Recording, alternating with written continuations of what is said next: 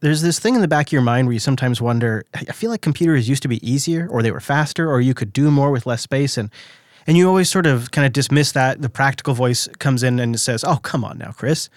Computers are great. They do so much more. They're connected to the internet. And they have richer content and they're so much so much more sophisticated."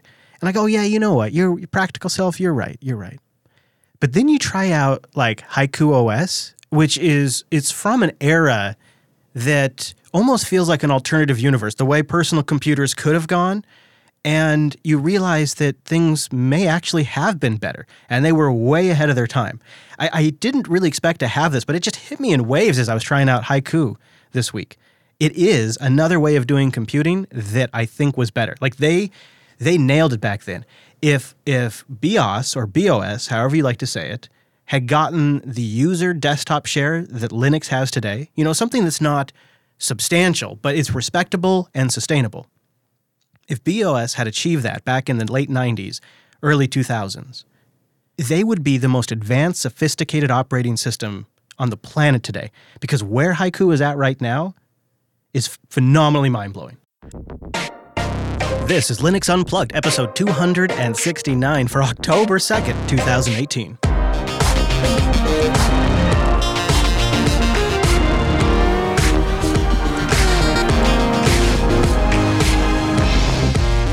Welcome to Linux Unplugged, your weekly Linux talk show that's post test barbecue and pre switching to Haiku OS. My name is Chris. My name is Wes. Hello, Wes. We have a really fun episode today. In fact, it was one of these special episodes where I jumped on a train, took a ride down to Seattle, and met up with Wes in his home turf so that way we could brainstorm about the show over lunch and on the drive up. At least that's our excuse. Worked pretty well. It did actually work really well. Thank you for the ride, by the way. That was great. I, I really enjoyed it because I could work on the train the whole way down and prep today's big, big show. So, coming up, we'll get into some community news that I think is going to pique your interest and things that we should probably just keep an eye on over the next few months. Plus, we'll look back at what some may say was the heyday of computing, when everyone hated Microsoft and BeOS was possibly going to be a thing. And then we'll look forward now with the new release that the Haiku project has just put out after a really, really long time. And we'll try to make the case for Haiku and why you should care. If you're sitting there thinking to yourself, what's the point? I hope we answer that today. Then we'll give you an update on our ThinkPad T480s. My thought on this is what's the point of doing a review? If you don't follow up after using it for a while and tell you about some of the road bumps you've hit. And some of these apply to multiple breeds of laptops from several vendors. So we'll get into that, do a little follow up there. Then we'll tell you about some of the new things we set up, the VM environments that we're doing, and some of the tools we're using to try to manage those VM environments on our laptop. And then last but not least, a little bit of a tip. We've talked a lot about the LVFS project well, today we're going to talk about doing LVFS the hard way. So perhaps you're not a GNOME shell user, you don't have GNOME software. How do you get all of those great firmwares onto your machine and get your firmware updated if you don't have GNOME software? How do you do it? I, I want to know. We'll tell you how to do it. It's just a few couple of easy commands that are probably already installed on your machine, and you can update your firmware from the command line, which is the proper way to do it. It's the proper, come on, that's the proper way to do it. Well, we can't go any farther, though, without bringing in our virtual lug. Time appropriate greetings, Mumble Room. Hey, hello. Good morning. Wake up and smell the coffee. we got a great turnout. Brent is in there. Brandon is in there. We have two Erics, Eric and Eric, the IT guy. Mr. KP, Mini Mech, Ryan Sipes returns for a second show in a row. And Sean's back, too. And Sean, you've been here for a while, too. So, guys, Thank you so much. That Mumble Room is open. You can find out more by just Googling Jupiter Colony Mumble, really. There's a setup guide, and you just have to pass a mic check and have headphones, learn how to use push to talk, and you can join the conversation in the show. Next week is going to be 270. Be what? Re- be really awesome to have a great showing. Yes, it would. Come join us. It's lots of fun. We did do the test barbecue after last week's episode. It went pretty well. There was one dynamic situation that, all in all, all things considered, went pretty well. Wes brought us a surprise sous vide, but the the sort of dynamic situation that had to be dealt with was the brown bear. You see, uh, oh boy, I, he uh, myself, um, not a big fan of the schnapps, but brown bear has recently discovered Rumple Minze, which he's a pretty big fan of, and it's uh, it's pretty strong. So we, we you know we had to we we discovered the boundaries of how much booze should be at the barbecue. So we'll get that right on the next one. It's an important thing to work out because, well, the results could have been disastrous. yeah, everything went fine. Everything went fine. It all went good. Only small damage. We're, we're healed now. Had some good conversations though in the meantime. Speaking of great conversations, before we get into the community news, I just wanted to put out there that if you've been wondering why was Chris gone? What happened to him? Why is he talking about himself in the third person? All of that gets explained in this week's or last week's, I suppose, User Error. Episode 49, not dead yet, error.show slash 49. I talk about my recent brush with death and uh, what happened to me while I was in Texas. And then also, um, we get into some bigger questions about Windows affecting bare metal Linux adoption now. And it's a pretty great episode. The guys invited me on to tell my story about uh, my near brush with death, and I had a great time hanging out with Dan and Popey and Joe. And I, if you've been wondering what happened, I invite you to check out User Error, error.show slash 49. But with that out of the way, let's get into some community news. I've had a, a- an interesting conversation over the last week and a half with System 76. And uh, they they've released publicly now information. It's just a bit of a tease at this point, but it's it's piquing my interest. Posted just recently on the System 76 blog, they announced, quote, System 76 is releasing a new open source computer available for pre-order next month. Hmm. Really now? Yeah, yeah, an open source computer. Yeah, okay. Well, so their CEO, Carl, posted a few days ago on Twitter that at this week's Open Hardware Summit, they'll be showing off this soon to be released open hardware desktop, and it might be called Thelio. Yeah, it looks like it will. And there's not a ton of details yet. We know that System 76 has been spinning up a warehouse where they're going to build their own systems. But you, you know, you're left with a lot of questions, and I'm kind of a naturally skeptical guy. So it's like, is this x86 based? Is this going to be a RISC computer? Because really, you'd have to go RISC five to go. f- I mean, I would Right, think. yeah. Or you know, or is this something about the the binary blobs that'll be required to run it? Like, what is the definition of fully open source here? What does that mean? And I I haven't gotten a clear answer from them, but I did get an invitation to go out and visit towards mid November-ish. I'm not quite sure, somewhere in the November month to actually see the machine in person. So I, I'll be able to see it with my own eyes and see if it boots and what it is. But I, I think this is a pretty exciting opportunity because they're in a unique position to deliver on something like this.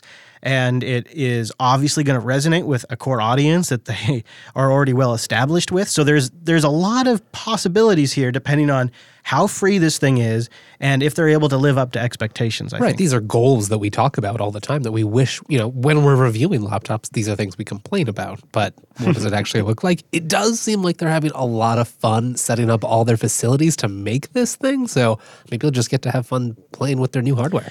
It's uh, it's an unbelievable, mind-boggling, honestly panic-inducing investment if you think about it. I don't. I, Carl must be um, a brave man because they had a very nice office in Denver, uh, and to move all of the operations into a warehouse and then really, you know, be learning how to set this thing up and how to how to manage a warehouse while at the same time also trying to get new products spun up. I get overwhelmed at the idea of how do I even lay out a warehouse to manufacture computers? Like that detail alone is overwhelming to me. Not even to consider the fact that I've it's this massive financial investment for a business like System 76 and moving your crew and having them set up in a new location is a massive work culture change for them like uh, every single level. This is a very big gamble. And it could pay off very well for them. It could position them as a particular kind of leader in this market.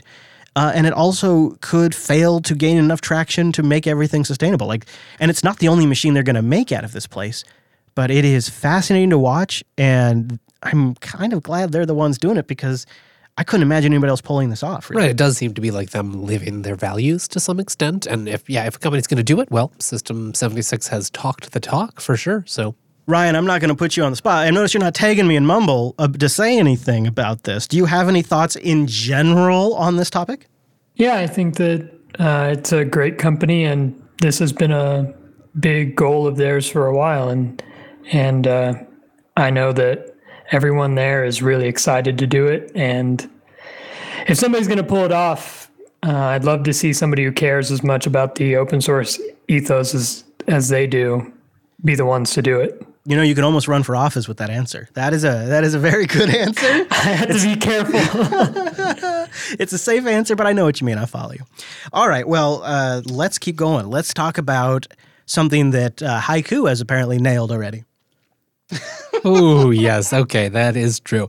Now, Chris, you might be familiar with a little distribution known as Fedora. Oh yeah. Okay, well, then you probably know Fedora 29 is right around the corner. Mm-hmm. There's a lot of goodies coming out there, including, well, you know, some of that work they have done optimizing battery life. One exciting thing I noticed Fedora 29 is looking to provide a flicker free boot experience. Flicker free, you say? Yeah, I mean, this is kind of the goal we've been waiting for. You get it on those other operating systems, even some surprising ones, but even with like fancy Plymouth setups, there's still a little flicker left. You know, it's one of those intangibles too, because you look at it and go, oh, who cares? You know, but then when you power up a system and it the entire process is smooth and flicker free, there is a intangible cohesiveness to it that feels polished and complete, and it uh, the the opposite of rough. Like when you see it flashing, it feels like you can kind of see where the tape's holding it together, like it's a little rough. Exactly. Yeah, the connection points. Yeah, and uh, I I kind of commend Fedora for just plugging away at this now for what feels like a freaking decade. But they've had a lot of curveballs. You know, uh, the premise of this long desired fricker, fricker free, fricker free, flicker free boot is to maintain the same resolution and mode set from the system boot through the desktop loading without any of those unnecessary mode set operations that will cause your screen to flash or sudden graphics changes in order to provide this whole smooth experience all the way. Yeah, they've got a great video showing what it looks like, and it looks like what you see on you know other operating systems. But that motherboard logo, whoever your your system manufacturing, well, it it just stays on the screen, and then your operating system loads. Oh, so they're doing it. They're doing it through an EFI frame buffer, really. So it's not like they're putting a Fedora logo up on the screen. Right now, that may there may be some options to add, let's say, additional overlaid graphics on top of the logo, but the whole idea and, and the work they've done is that whatever the the system has drawn at the very start, you keep that buffer, and then Oh, you just add things on top or hand it off, let's say to Grub or to the kernel. A lot of my machines, not all of them, but a lot of my machines let you replace that logo. So you could put a Fedora logo in there, Perfect. you know, or just screw with people and put like a Debian logo in there. So when they think they're booting their, just there's a lot of fun you could have with that. Uh, there is a caveat to this story, like many of these new shiny things. Uh, there still is work that has to be done to get this working with Radeon or NVIDIA drivers. So it's Intel only at the moment. Not uh, not too unusual there with that. But from the unusual department, this is a big secret that we've heard rumors about. I think we covered them back in March on this show, so don't tell anybody about this one. The cone of silence.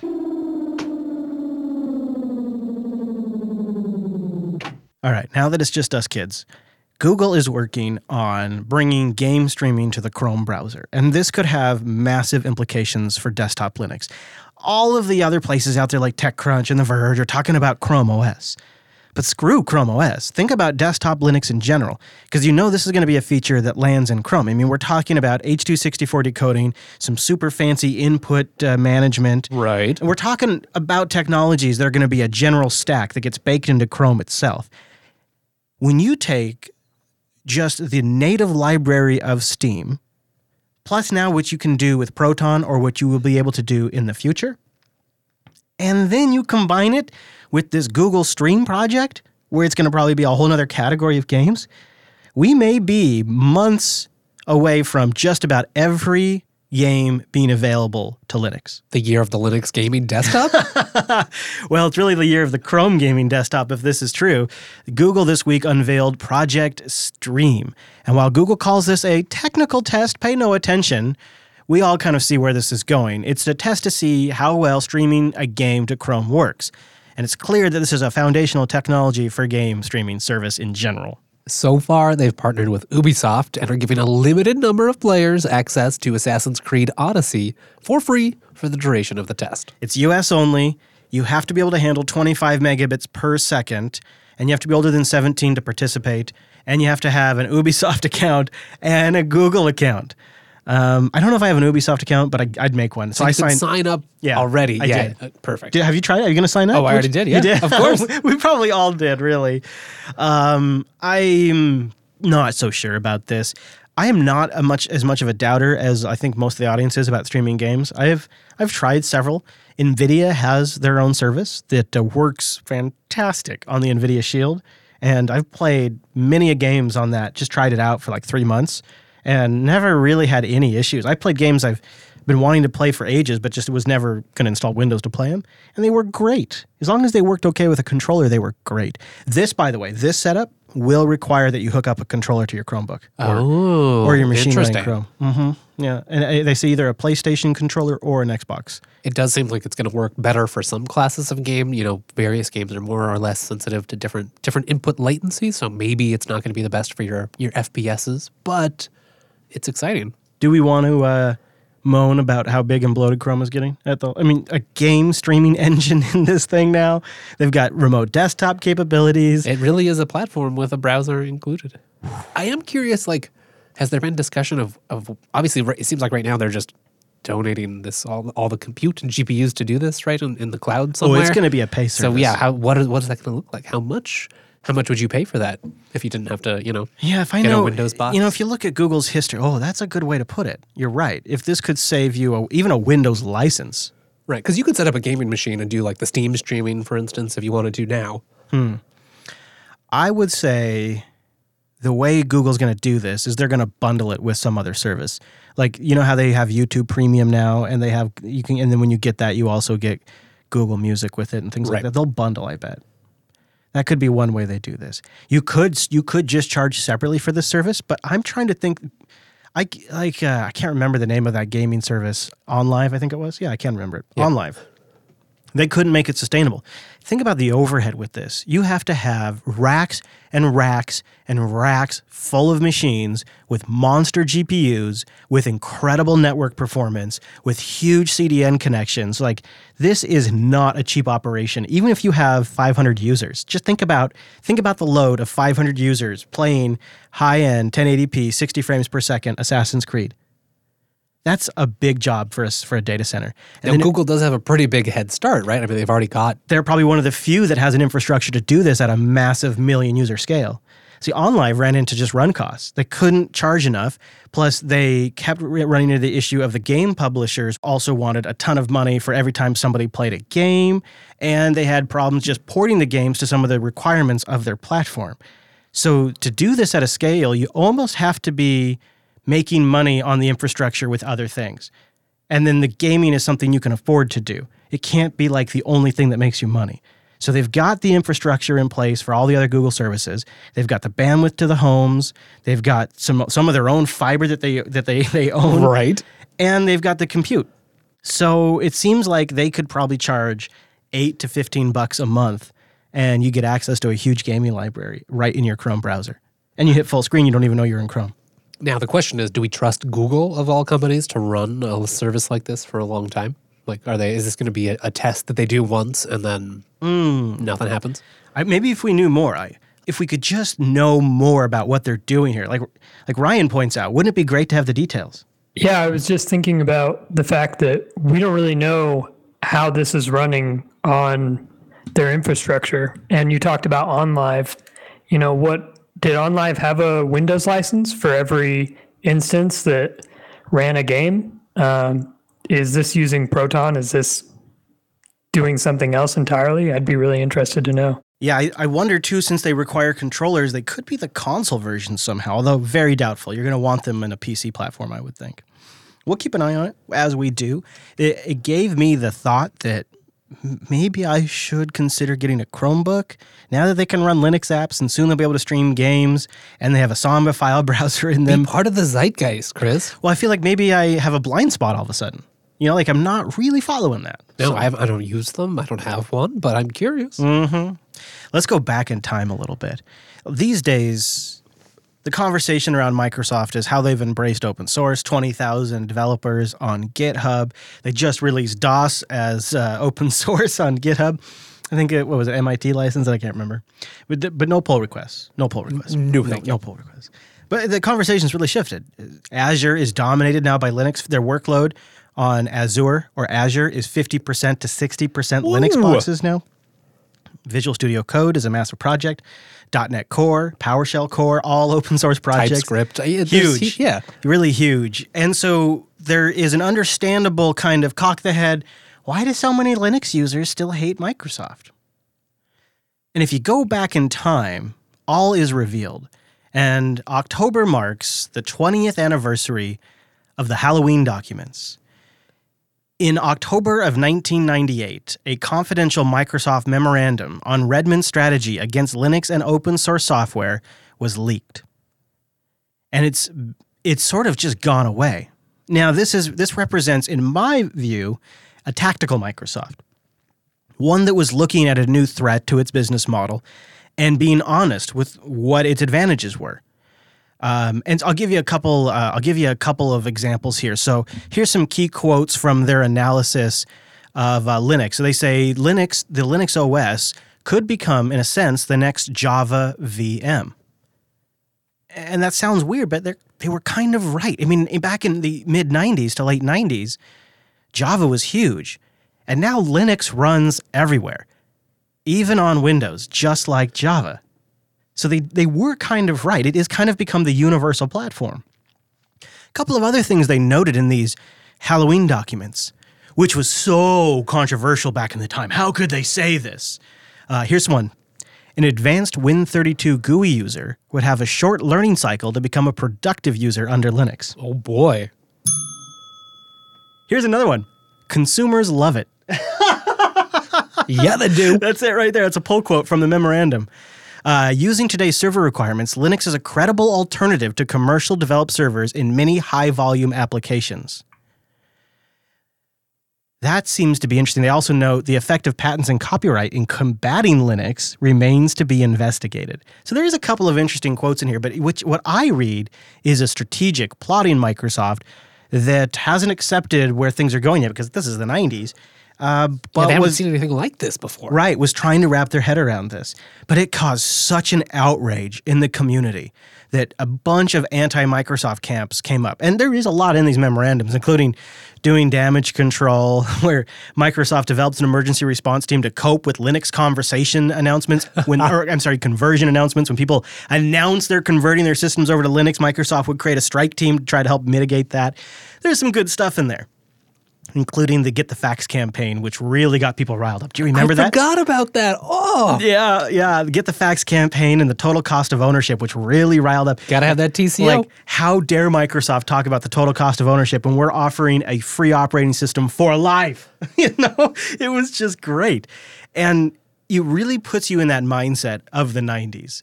And it was fun to revisit, but you really can see how things have changed, how far things have come. Well, not everything. Some things may have been better in the 90s. I hate to be that guy. So let's go with the 2000s. In fact, let's go with March 2000. In March of 2000, one of the best operating systems ever released to humanity came out. And it was called BeOS R5. It was the final version of BeOS from Be Incorporated. It came in two varieties professional and personal. And this was the release that I got my hands on. It was also the first release of BeOS for the x86 platform and made freely available to download. So check, check, check for me. right? Ooh. You would download it or you could order a CD-ROM. And if you did that, it would ship with legal encoding and decoding for MP3. On a live CD. A live CD. So it was a very well designed operating system, I felt. But my bias was I didn't grow up with DOS in the home or Unix in the home. After the early computer eras, after like the you know the trashes and the and the and the like the early consoles, I jumped on a Mac because my mom was a graphic artist, so she got herself an old That makes sense. this is like the black and white days of Mac OS, like Mac OS System One, or it's just I don't. It's just I don't know what it was called back then. And it had some simple advantages to it. If you wanted to extend the operating system, you would take an extension file and you would drag it in the extensions folder. And if you no longer wanted that functionality or it conflicted with something else, you would just go into the extensions folder and you would move it out. And then it would no longer your system would no longer have that. If you wanted to install an application, you would just drag it into a folder and it was installed. There was a simplicity to it. If you needed to get access to your hard drive, you could just plug it into another Mac. It would mount right there on the desktop. You could move files around. You could even copy over the system folder, reboot, and now boot off of that system folder that you just copied over there. It was remarkably simple, but yet pretty sophisticated for its day. It also had a lot of issues. It wasn't properly threaded. It crashed all the time. But an intrepid group built BeOS around some of those same concepts, but they built it to be multi threaded at a ridiculously fundamental level. And they created a file system that even Redmond had to dream about, something that was database powered. They created a system that was powerful, very fast, very stable, Unix like in a lot of ways, but simple in a Mac OS classic way. But unfortunately, they just weren't successful. They just couldn't really be sustainable. And you do wonder what things would be like if they had been successful. And that's where the Haiku project comes in and brings us all something wonderful if we can take an afternoon or an evening just to play with this free software. And they've finally released another beta release. Yeah, it's been, well, almost six years since Haiku's last release, yet November 2012. That's kind of too long, and it makes you worry about a project. But after all that time, there are a ton of new features, and we have a brand new beta. Haiku is really now its own project. It's a continuation of the philosophy and themes of BeOS, but mostly it's its own thing now. But it does still have some of that uh, heritage. Uh, for example, it has two flavors 32 bit and 64 bit. The minimum requirements are an Intel Pentium 2 or AMD Athlon, 256 megabytes of RAM, and you need at least an 800 by 600 screen, and they recommend 3 gigs of storage. I think I got that. yeah. Now, their 64 bit version, they recommend an i3 at least and 2 gigs of RAM and 16 gigs of storage. But some of the things they've introduced in Haiku are delightful now. They've introduced Haiku Depot, which is probably the biggest change in the way that you work with Haiku. They have a legitimate package management system, and Haiku Depot sits on top of that. And it's very easy to use. Lots of cute applications in there, as in Qt. It's nice. And pretty fast pretty com- pretty complete too, and it it has and it matches it with a command line. Um, but the cool thing is, is like the Mac Classic, some packages are merely activated; they're not installed, and that, unlike the classic Mac, means you can do even more with Haiku. The bootloader has been given some capacity to affect them, so you can now boot into a previous package state, like say you have a bad update or you can even go in and blacklist an individual file, which is just stored in a settings file. So if you want to mount the BeOS drive from another system, you can go in there, blacklist an individual file, plug the hard drive back into the machine, boot up, it's done. That is that's that's fantastic. We don't we don't really have that feature now. No. No, and of course it's got all the other kinds of nice advanced features too. Like disk transactions for managing packages. Then you can not only not only does it do it there, but it's all transactions written to the file system. Uh, you can thus also manage installed package sets on non running Haiku systems. And accompanying the package manager is a massively revamped port system that has moved from an organized array of build scripts to a well oiled, full fledged port tree containing a wide variety of both native software and software that's getting ported to Haiku. It's a good list of stuff in there. It too. really is, and I mean, you can you can use it too. It has Wi-Fi support. They've borrowed the network stack from FreeBSD, so you got all kinds of networking goodies in there. And here's another example of cleverness. Haiku's native remote desktop application is slick. Unlike VNC or other bitmap based protocols, Haiku's remote desktop forwards the drawing commands from the host system to the client system, which for most applications, and pretty much all of them except for video, consume significantly lower bandwidth. It's similar to how pre-compositing X11 operates, or it's pretty close to how Microsoft's RDP operates, where you don't send the bitmaps, you send the draw commands, which are just commands, and then the client actually does the drawing locally. You don't need any special server. If as long as you have SSH access, you can do this, and you get a native client included with Haiku. But there's also an HTML5 client you can run in any web browser. And we've had some fun with it. Uh, we tried it out on this uh, Dell that will be the precision laptop that we're going to try to review next week. We were going to review it this week, but we're going to try to review it next week. We loaded on that with the 4K screen. And I also put it under uh, virtualization on my Lenovo, which I'll talk about more about my virtualization setup. But I was pleased to see that they have made modifications to the new release to support VirtIO bus and drivers. So it works pretty great under QEMU and KVM. I did have to make a slight change to actually have the mouse input work well. So if you want to try out Haiku and you just want to run it under VM, it'll work pretty good. It's snappy, yeah. But if you're using like Virt Manager and your mouse is jumpy, go into the details of the virtual machine that you have Haiku installed. Go to Add Hardware, and then Input, and then add an EvTouch USB graphics tablet. And the reason why you do this is it forces Virt Manager to operate with an absolute mouse resolution instead of like a guesstimated mouse resolution because it thinks maybe you're dealing with a tablet or something. I don't know. And that made my mouse nice and smooth under Haiku under VM. So if you want to try it, that's a way to go. So it's nice. It's really, really nice. But you might be wondering what's really so great about it besides the simplicity, the speed, the stability, and really the cleverness of it. Yeah, I already run a tiling desktop on my Linux computer, Chris. Yeah. Like, what do I? What am I getting? Wait, here? what are you getting here? Well, eventually, someday, maybe. No. Um, actually, what you see is, like I was talking about earlier, it's almost an alternative universe of the way computing could have been. And you can't help but observe just how far ahead of everyone they were. And they're able to pull off some stuff that we still haven't nailed down in Linux. Like, for example, Haiku has a series of kits, and it's all explained in the Be Book, which we'll have linked in the show notes.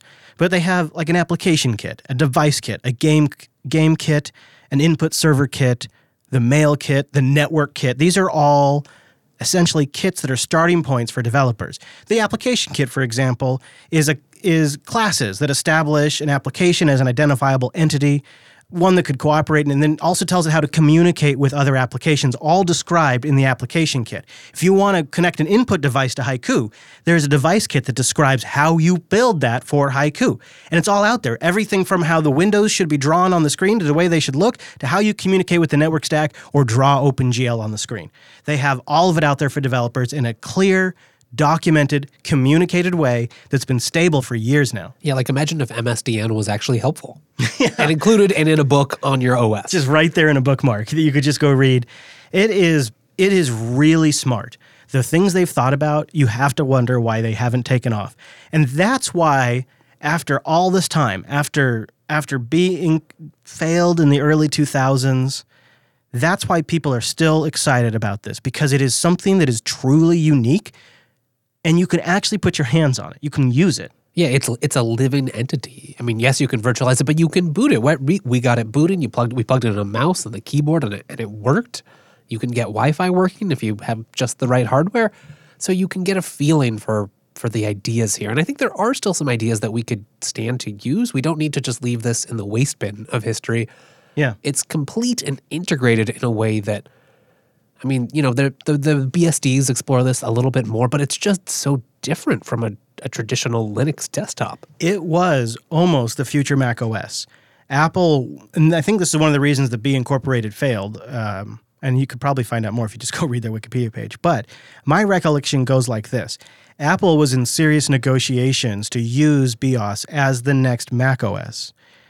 And that was until Steve Jobs came back to the company, which brought along Next with it, and then they based Mac OS off of Next.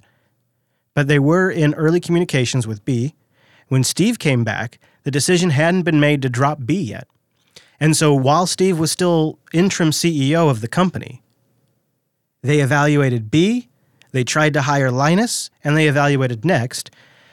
And the issue really came down to is the people on the team that had joined now coming from Next, like folks like Scott Forstall, were familiar intimately with how Next worked. And so they had an internal team that just knew Next. And so that was what they decided to build Mac OS 10 off of.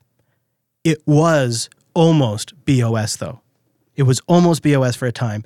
And if that would have happened, we would have it. Incre- of course, it would be locked down to Apple. So it wouldn't be as exciting because this, you can load on a brand new Dell Precision or you can load it on a Pentium system that's 32 bit. So it's a, it's a much in, in a way you get a lot more fun with it. And after using it, I, I really felt I wish this was the operating system I could deploy to friends and family who don't really like to use computers but use them as a tool and strictly a tool. They facilitate some singular purposes for them. They need to do just something in the web browser, maybe print something, maybe scan at most. And they want a computer that just runs and is very simple to understand. This Haiku OS is so easy and simple to understand that you begin to just instinctively navigate it within five minutes of using it. It's it's obvious, it's non-offensive, And consistent. I think that's the other thing, right? There's like a base set of abstractions and they're used everywhere and they're all tied together. which is probably responsible from those kits. And so that kind of thing, I think, works really well for that type of user base. And my hope for Haiku is that they they get more people trying it. Maybe they get more people into the project, and they don't have to go so long between releases. And maybe we could actually someday get a Haiku 1.0 that is deployable to end users. Yeah, and there is, I mean, there is a surprising amount of software on there. Things like LibreOffice, Yeah. right? You can get real work done. which was for me that was the killer thing for for BeOS R5 when I was using it back in the early 2000s. They did two things: is they let you install BeOS from within Windows, Ooh. which was really high slick. high tech, right? Especially back then. The other thing that they had is Star Office. Remember that? Remember Star, Office? Star Office. Those are the days. I was trying to advocate that my school district, because I was an employee then, and we were, I saw the, I, I saw the amount of money that we were spending on Microsoft licensing, and I just said, let's let's use something else. Let's use Star Office. And I was advocating at the time for Star Office, and I can't, I can't remember if I was actually by then. I don't think I was pushing for the Linux desktop yet, but I was like, we got to stop paying these three hundred thousand dollar Microsoft Ugh. bills and uh, that was just the tip of the iceberg. And so Star Office was like that was my my foot in the door. I was like advocating Star Office, and so when I saw that that was available for BeOS, I, I was I was a match made in heaven. I had the main Office suite that I was trying to get everybody to switch to, and I had a great desktop environment that you could install on the existing x86 PCs. Ugh. Sounds a lot like Linux now. And yeah, so there are some apps. LibreOffice is out. They have a web browser that is uh, based on WebKit that they had somebody work on, I think, near full time as part of a Google Summer of Code. They've gotten a few Google Summer of Code sponsorships over the years, and that's helped out a lot. But it's so neat, and it's really worth checking out. It's not going to be your daily driver. You know, Ars gave it a go, and uh, it didn't really work out so well for the author over there. It's pretty funny. Uh, Sean Gallagher tried to use Haiku for a week to get the job done, and uh, it uh, sort of failed on him pretty hard, mainly around the browsers. They just weren't able to do things like some of the Google apps that he needed, like Docs and Gmail, just didn't work super well. Uh, WebPositive was also that's the new browser, also not so great. But he noted something of interest. Of all things, the Swift programming language has been partially ported to Haiku, thanks to a Google Summer of Code effort. I think they're working on Rust as well. So, hey, maybe some of the future apps will run just native to Haiku. Yeah, and OpenJDK was already ported. So if you can put up with the email client that's a bit bare bones and the web browser that won't support all the websites that you want to go to and limited applications, you might be able to use it for a week. But uh, Sean Gallagher over at Ars wasn't able to pull it off. I didn't try. I don't. I don't look at it as a. I don't think it's fair to compare it to modern desktop Linux or Windows or Mac OS. It is. It's more of like going to a museum that's being refreshed and rebuilt. It's it's a historical adventure. You're you're going spelunking here. You're not trying to make it your new desktop home. But I gotta say, you know, if in another six years or so they release something that is usable on the desktop with maybe Firefox, like an actual Firefox browser or something, I'd be pretty tempted to give that a go again. I, I think they could really have something special there. So we'll have links in the show notes for all of that. You can see everything that we've uh, tried, including um, some fixes to get it working a little bit better under virtualization. It's really easy to give a go. Yeah, it works great under virtualization, and uh, you can just you know etcher or DD the ISO that they provide to a USB disk if you want to try it out live. So Yeah, it's pretty neat. It's it's pretty neat. Um, I want to now shift gears though and talk about these laptops. So we mentioned virtualization. That's I was doing it on my new T480. I, we did a review a couple of weeks ago. We got these new work rigs. They're identical, Wes and I, and so we did a review on the show. But I thought, you know, after using it for about three weeks after that review, a couple of things have stood out that I would like to amend the review and include. And it's nothing that's a show showstopper, so uh, it's not a big deal. But uh, for me, I'd have to say, uh, in the not pleased category, I'm not so happy with the speakers. They're weaker than I'd like. Um, For serious work like editing or recording a show, I'd be putting on headphones anyways. But I'd say if you're looking at getting one of these ThinkPads, one of these thinner, smaller ThinkPads, and I've seen a couple of them now. Um, just don't plan to binge Netflix with them. You know, you can you can hear your system alerts. You can make a call. It's going to work. It's You know, just- I was watching some Netflix on here just this weekend, Chris. were you underwhelmed? Well, I attached a Bluetooth speaker. Very good. There you go.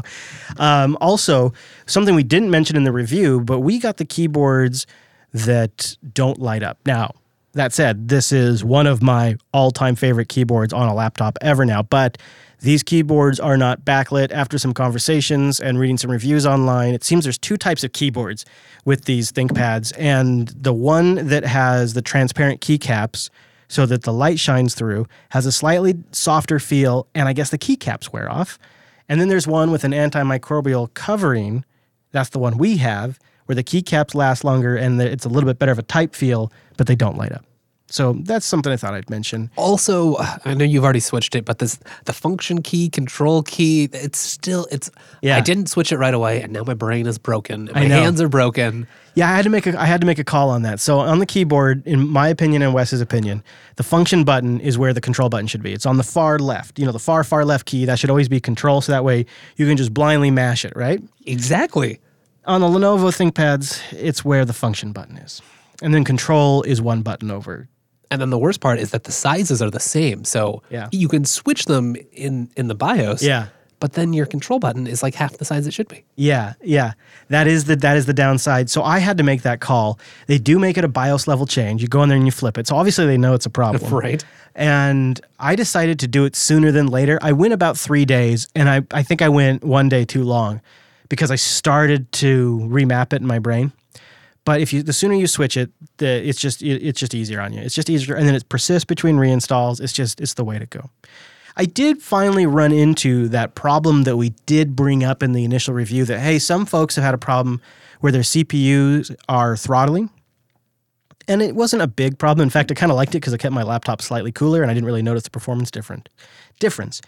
But I started having a problem when I closed the lid. The laptop wouldn't go to sleep, and it was reporting about thermal a thermal trigger event. So okay, well let's look into this. So I started digging around, and I found this great terminal app that I want to tell you guys about this week. It's a terminal-based CPU stress monitoring utility, and it's called STUI, S-TUI. And man, does it look slick. And it shows you everything the frequency of your CPU, the utilization, the temperature, and the power. And it puts it all on a really nice looking bar graph that uh, it persists on the screen for a while so you can get a real sense of the range of punishment you're putting your machine through. And when I started watching this, I did start to see where the CPU was throttling me back, throttling me back. And I thought, well, this is bullshit. So I started digging into this, and yeah, it's a firmware bug in the Lenovo's.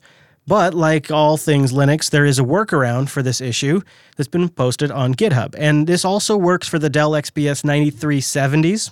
So, hot tip there, and a whole range of Lenovo's. And it kind of tweaks what the uh, range of uh, power frequencies are that your CPU is allowed to uh, reach. So, it's not without some risk, I suppose. And it does require that you disable secure boot. You are mostly just banging some bits into, you know, firmware controlled Yes. parts of memory. So yeah, maybe some caution. Yes. And you have to disable the thermald service. So I did that. So I disabled secure boot, I disabled thermald, um, and you can turn this script off with a systemd stop command. So it's not like it's the reverse process is just it's easy to undo. Yeah, yeah. And so then I started up the script and I immediately noticed that my laptop was reaching 4.2 gigahertz um, as it's expected. do. Yeah. Wow. And I rebooted and immediately for the first time, as the system was logging in, noticed the fans kicking up. They've never done that before. I haven't heard my fans No. to date. No. No, no, you don't. So if you don't fix this bug, it keeps the CPU running at like I don't think it goes beyond 3.5 gigahertz or something like that. Maybe it depends on your rig. It can go up a little higher, but that actually makes it run cooler and it makes the battery last a little bit longer. So I did also see a small hit to battery life. Also, did not fix my suspend issues that I was having that I originally tried to fix. No, really? So Yeah. they're still there. Yeah, and it's weird. It's not every time I close the lid and I'd say 80% of the time the machine goes to sleep no problem. But I have I have run into the problem where I thought it's asleep and I put it in the bag. I take it out of the bag two hours later and it's Burning it's, up, It's piping hot. wasted battery. Yeah, and um, Is it only? It's only on battery when this happens. I believe so. Okay. I believe it only happens when it's on battery. I have yet to have it trigger when it's plugged in. I can unplug it after I've put it to sleep, and it's fine.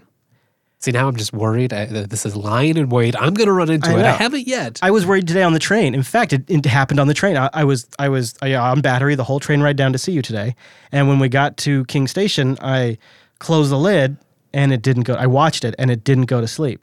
And I'm like, I want to put it in my bag because we're at the train station, and I'm like, it's not going to sleep. So like, I had to open it back up, put my password in, shut it down, confirm shutdown, wait for it to shut down, and I, you know, I had stuff open.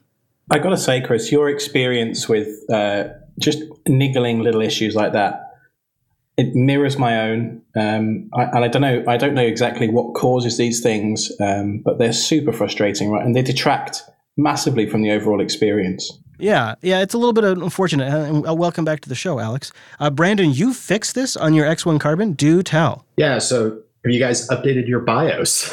Well, that's where we're going to next, actually. But go ahead. yeah, and uh, that fixed the, the initial stuff. And then um, if I was using Wayland at all, uh, it would not go into suspend Ah, at all. yeah. So right now I'm using X11. I believe I'm on X11. Yeah, I'm on Neon, so I think that's yeah, Yeah. it's X11. Um, so the thing is, the Plasma desktop doesn't yet, although it will soon, have a way to update your firmware from the graphical desktop. You're saying it's it's worse than GNOME. I never thought I'd hear you say it, Chris. Well, the advantage on GNOME is when you go into GNOME software, it's just along with all your software updates, is boom, here's a firmware update. right. Or maybe you, for some reason, are an XFCE user, or like you say, a tiling window manager. You're not going to get this stuff unless you specifically want to install all the GNOME stuff to run GNOME software. And I don't. So, in the case of the T480, the firmware update does not fix this issue, but it does for some systems. But there is a way to do LVFS the hard way. Now, remember, the Li- Linux vendor firmware service is the project that's collecting all of these different firmwares from the vendors and then shipping them down to your machine. And part of that is the FW update daemon, or fwupd. Whooped. it's a simple daemon that allows session software, which could be GNOME software, could be Discover, or will be soon. They, it's coming soon in an update. It allows them to check for firmwares on your local system by enumerating the hardware, seeing what their firmware versions uh, uh, are, and then delivering that information back to the client. So in, in this case, we're going to be using the command line. It's designed for desktops, but it's also actually usable on phones and several headless servers where you can just SSH in and you can use these same exact commands to update the firmware on your servers if you want. So if you want to find out if you have a device with firmware that is supported by FW Update, you have to get on the command line and run the command FW Update Manager Get Devices. And we'll have a link to all of this in the show notes. Once you get the devices, there's an FW Update Manager refresh command, which goes out and it's like a package depot repo refresh. It goes out and it gets all the latest firmwares that are applicable, versions that are applicable to your hardware Nice. then you can just simply update the command fw update manager get dash updates. It goes out and downloads all of them, and then fw update manager update. Again, all this will be linked in So the show you notes. just made a guide for me because I haven't played with any of this yet, but Mm-hmm. it's it's coming up.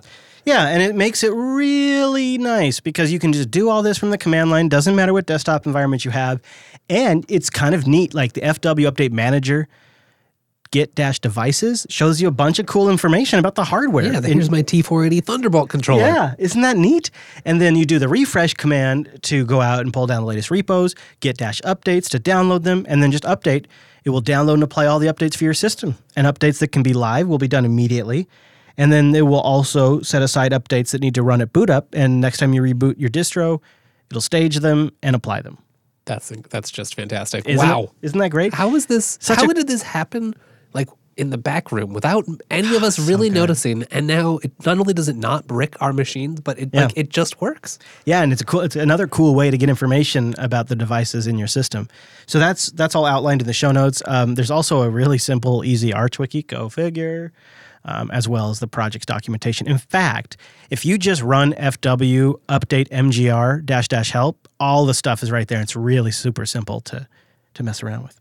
So I ran that on my T480, and we were fully up to date. We're, they shipped all up to date. So and they're pretty new, so that makes sense. Right. Yeah. Mm. Unfortunately, it's not a firmware update for us, but I have I have read that some X1 users have been able to resolve the issue with a firmware update. So I'm hopeful it might come around to us. And now we know how to do it. So we'll keep an eye out. A couple other things setting up this machine. I decided I got this thing with 32 gigs of RAM, an NVMe drive. Let's do some virtualization, right? Right? You got to put this thing through its paces. So I'm trying out two different virtualization managers. First and foremost, you got to get Virt Manager. It's the go-to tool for the desktop. So I installed Virt Manager, and that's what I was using for my Haiku uh, review and drive-through, whatever you want to call it. It's not really a review, and it works pretty good.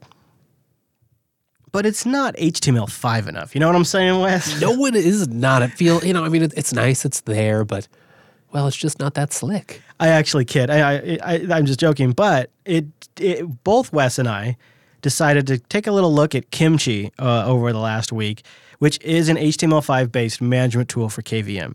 And it's designed to make it as easy as possible to get started with KVM and create your first guess. And I like this a lot because it makes it accessible to people that maybe have never really messed around with this before. We have KVM baked into our Linux desktops. I, I don't know how to state this to you. It is that is an enterprise grade virtualizer that entire companies base their revenue source off of. In the early days, like back when I was trying out BeOS R5, we had mainframes that did this. This is what mainframes did, and they cost so much money, and they had to have massive support contracts, and they had to have proprietary hardware, and it was a massive investment to have a bunch of virtual machines. And now we have something 100 times better, more powerful, and faster just baked into our Linux desktops. Every Linux laptop, every Linux desktop out there has the potential to access this thing called KVM. You just have to install a few tools. And the power of that is just sort of underappreciated by those of us that have just grown used to it. But when people are coming over to Linux, it's one of those cornerstone features. It's something that maybe they want to try for their work, or maybe it's something they've read about and learned about. And Kimchi makes it all accessible. It, it is a very nice web GUI that sits on top of KVM that makes it simple to manage your VMs. Yeah, I mean, because uh, unfortunately, a lot of the tooling ends up sort of focused around you know the big server cases because that's like probably ninety nine percent of what actually runs on KVM. But these days, it runs pretty darn well just doing desktops. Yep. I also I really liked I would never use it now, but back in the day, I when I first was trying to set up Linux, having a tool like even like Webmin, which was a little dangerous, but was very useful for just kind of closing a couple of gaps. Closing like I didn't really understand how to do something like under Samba, and having Webmin available to help sort of build out that config file, then I could then go reverse engineer what it had done. Right. When you're learning, you just want like a nice GUI that you can explore and poke around and fiddle with options. For my own systems that I run on DigitalOcean, I use Cockpit to manage them. There you go. and I love it. I think it's great. So Kimchi's pretty nice. It's a little tricky to get working on Ubuntu 18.04. It requires a package called Python Imaging, which is not in the at least the regular Ubuntu repo. It might be in Universe, uh, and it won't install without that. Even though it has been replaced by what was it, Python Ping or Uh, something? a pill, the Pill, pillow, pill. I think is end up what you end up installing an alternative imaging library. so Kimchi could use that, but they have hard coded in the deb that it needs this specific package. It is available for 1804, so I've linked it in the show notes if you want to try giving it a go. It's still early days for Kimchi, but I have a lot of hope that it's going to be a super nice way for people to manage a handful of VMs. You know, imagine something like this on your LAN. You throw a you throw a machine in the closet or in the garage, and you could use this to replace something like Proxmox. Right? Yeah, exactly. And if you just, it's, it's, it's just nice for those cases where like maybe you don't use libvirt on the command line all, all the darn time. You just forget what flags there are. Well, here you go. I'll tell you one uh, other thing I've used this week for the first time was boxes, Oh yeah, and uh, I had to install Windows for some stupid reason. I can't remember what it was. I'm so sorry. Um, thanks. And I threw the ISO into boxes, and 20 minutes later, or 15 minutes later, or something, I had a fully booted, activated Windows 10 system, completely touch-free installer. Amazing experience. Yeah, but if you're on the GNOME desktop, Boxes is so great. I considered installing under Plasma, but I ended up going for Virt Manager. Brandon, I'm curious about your use of Cockpit from your workstation and laptop. Yeah, so I use it to manage virtual machines with the machines plugin. So uh, it basically does most of the things I need. Um, if I need to create, you know, special networks, I have to go to the command line or open up Virt Manager uh, to set up networks that are not just the default NAT network, Mhm. but everything else uh, is uh, available right in Cockpit. It's super easy to use. You can get access to a console, add additional disks to a VM, like basically all the things I, I would need to use locally. Yeah, and so you use that to manage your own local VMs, not even like VMs up on a server. Well, just local VMs on my workstation. Um, for servers in my in my basement, I have Oh, a yeah. cluster of three system. I have a cluster of three servers Nice. that are running. But i- in that case, I'm running oVirt. So As that- one that's, does in uh, his basement, right? Yeah, that's what you do when you have a basement, right? And and and one gig up down with CenturyLink. Oh, yes. So- that is what you do. Yeah, those are the two requirements a good basement, or in my case, a garage, and a great link. My basement is full of scary spiders that jump. I do not like it. yeah, yeah, yeah. They that's they got a lot of those down there, Alex. They got a lot. They got them up here in, in Washington too. You can't get ri- away from the spiders in the states, unfortunately. Just don't let the ones with red bellies get near you. That's the one you need to worry out worry about. Oh gosh, the spiders around here have a legal right to marry. let's not, you know what? Let's not freak out people with arachnophobia because I'm one of them, and it's making me a little uncomfortable. There's a bunch of different ways to manage your virtual machines, uh, but Virt Manager and Kimchi were the one that I thought would be worth talking about. But definitely a good big hearty plug for Cockpit because that's what I personally use to manage. To manage mine, I mean, you could be hardcore like Wes Payne and just do it all with Q- QEMU on the command line, and then You know VNC it. in, and just what's the problem? What's the problem? That's what Wes says. So next week we should have a review of that Dell Precision laptop. I wanted to give it enough time. I just felt like I hadn't had enough time with it. Um, I did run some pretty hardcore benchmarks. One of the things I'd love to get the audience's feedback on is I'm thinking about trying to trying to come up with a framework to review laptops w- when they're under extreme load. So how does it handle thermals? Does it start cutting back on the CPU to bring the temperature down? How long can it run at max before it has to start caving? I've been testing that on the ThinkPad on, and on the Dell Precision, and I find that to be an interesting workload because, like, every now and then you just need your machine to be a champion for two hours. Right, yeah. And so, h- how does it run at full bore, sustainable workloads?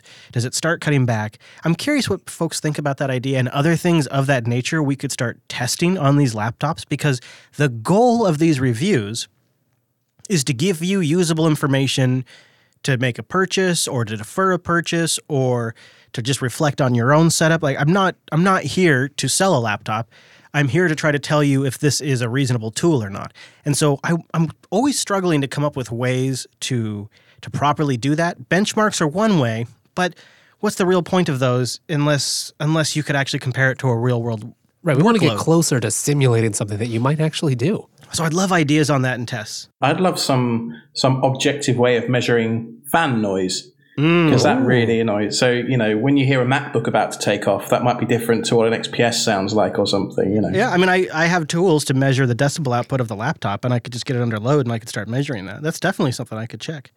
Uh, that's a good one. And if you guys out there listening have suggestions, just go to linuxunplug.com slash contact. You can send them in that way or tweet me at ChrisLAS.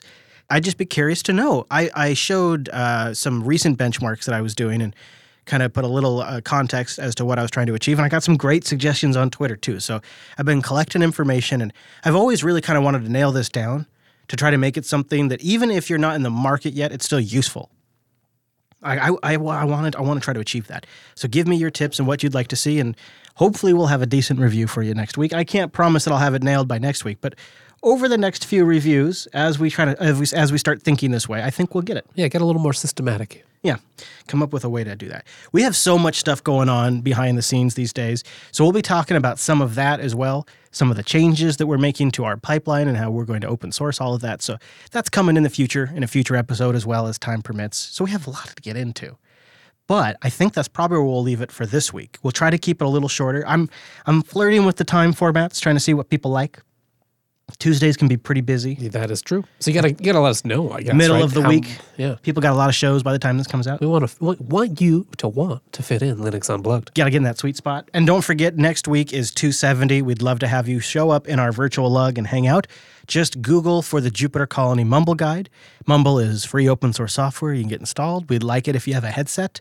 And with that, a mic and headphones, you know, not just something that's on your head. Not like a tiara. That doesn't count. I mean, you can have that too. No, don't let us stop you. I don't know. Unless it has a mic built in. The in. nice thing about the virtual lug is you can dress however you want. They come as you are. I imagine most of them are sitting there drinking something, scratching, browsing the web, and chatting. Like, you know, they they are probably pretty chill. That's what makes it a virtual party. I know. I should go do that. I should go home while you do the show. I'll jump in the lug and just see what it's like. I should I should try that one time. But not next week. Not not the week after, but maybe someday. Thanks so much for tuning in this week's episode. Go get more of Wes Payne at techsnap.systems or at Wes Payne. I'm at ChrisLAS. The whole network is at Jupiter Signal. Thanks so much for joining us, and we will see you next Tuesday.